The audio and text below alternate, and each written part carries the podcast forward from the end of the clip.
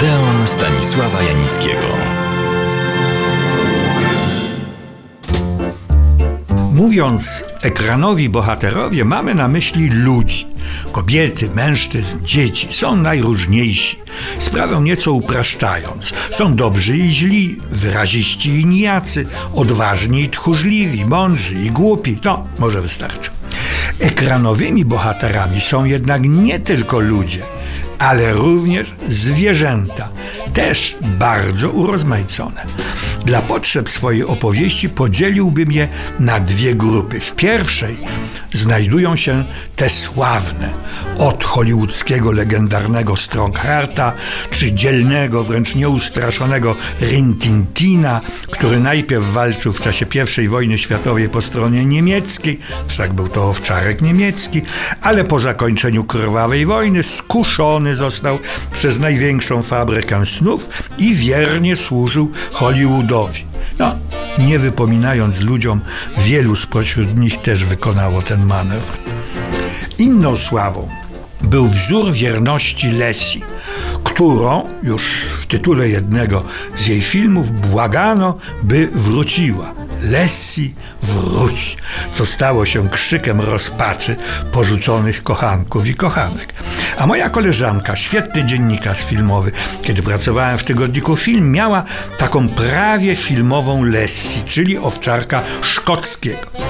Czesała mozolnie jej piękną, miękką sierść i z tak uzyskanej wełny udziergała dla siebie puszysty, delikatny, niczym angora, przepiękny sweter. Boże, jak jej koleżanki zazdrościły. A mężczyźni? A, zostawmy ich, bo mowa dzisiaj o zwierzętach. Przeskakując epoki, bo skupię się dzisiaj na heroicznym okresie przede wszystkim hollywoodzkiego kina, na chwilę tylko wejdę na nasze rodzime podwórko i wprowadzę do tej opowieści mały akcent polski. To już przed wojną w komedii Niedorajda Owa tytułowa niedorajda Florek, a tak naprawdę niezły cwaniak, czyli Adolf Dymsza, wyżalał się ze swego złego losu komu? Wiernemu, ukochanemu psu. Też owczarek niemiecki. Jednak revenons à nos moutons, jak mawiają Francuzi, czyli wróćmy do naszych baranów. Używam tego zwrotu oczywiście świadomie i z niejaką premedytacją. Zwierzęta zadebiutowały na ekranie dzięki rowerowi. Rower to wędrowiec, włóczęga, pirat. Tak samo brzmi marka produkowanego po dziś samochodu rower. Kto był pierwszy? Specjalistów automobilowych proszę o rozwiązanie tego dylematu. Podpowiadam.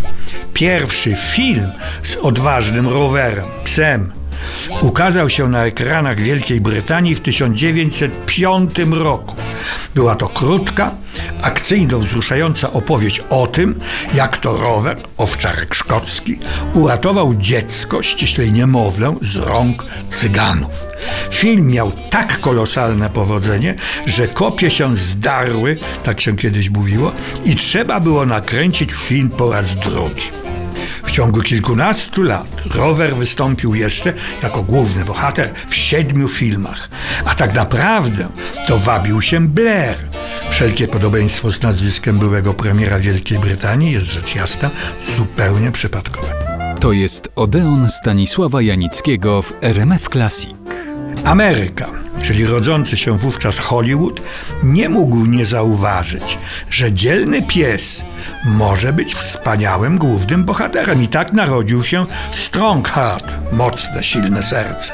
Pies ratownik Czerwonego Krzyża, który w rzeczywistości, a nie na ekranie, służył ofiarnie na froncie I wojny światowej. Zacytuję teraz oryginalny opis jego poczynań. Strongheart był pełnym poświęcenia aktorem, ale nie znosił, by zmuszano go do wycia. Lawrence Tremble, który reżyserował większość filmów Stronghearta, twierdził, że pies był po tym tak przygnębiony, iż przez kilka następnych dni praca z nim była znacznie trudniejsza. Gdy Strongheart został gwiazdą, jego współpracownikom pozostało jedno wyjście: zaakceptować jego wymagania i w scenach wycia z reguły zastępował go dubler. Kiedy zakończyła się pierwsza wojna światowa, w Hollywood pojawił się wspomniany już przed chwilą Rin Tin Tin. Weteran wojenny, można by było powiedzieć. Jeśli Strongheart wywalczył sobie w znacznie trudniejszych warunkach status gwiazdy, to jego następca osiągnął już poziom supergwiazdy. Jak to się objawiało? Proszę posłuchać. To chłodna i rzeczowa relacja historyków amerykańskich. Był to jedyny pies w Ameryce, który miał lokaja, kucharza oraz limuzynę z kierowcą, a także własną pięciopokojową budę, garderobę na terenie wytwórni. Koniec cytatu. Jeśli Państwa ten temat zainteresował, to zapraszam serdecznie na następny seans Odeonu już za tydzień o tej samej porze.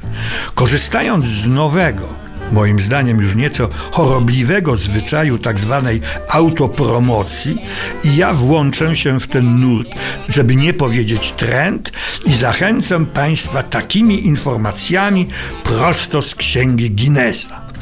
Otóż największa ilość żywych stworzeń pojawiła się w filmie Rój i Ruina Elena z 1978 roku. 22 miliony pszczół. Natomiast największa liczba zwierząt różnych gatunków występowała w głośnym i cieszącym się ogromnym powodzeniem filmie w 80 dni dookoła świata z 1956 roku.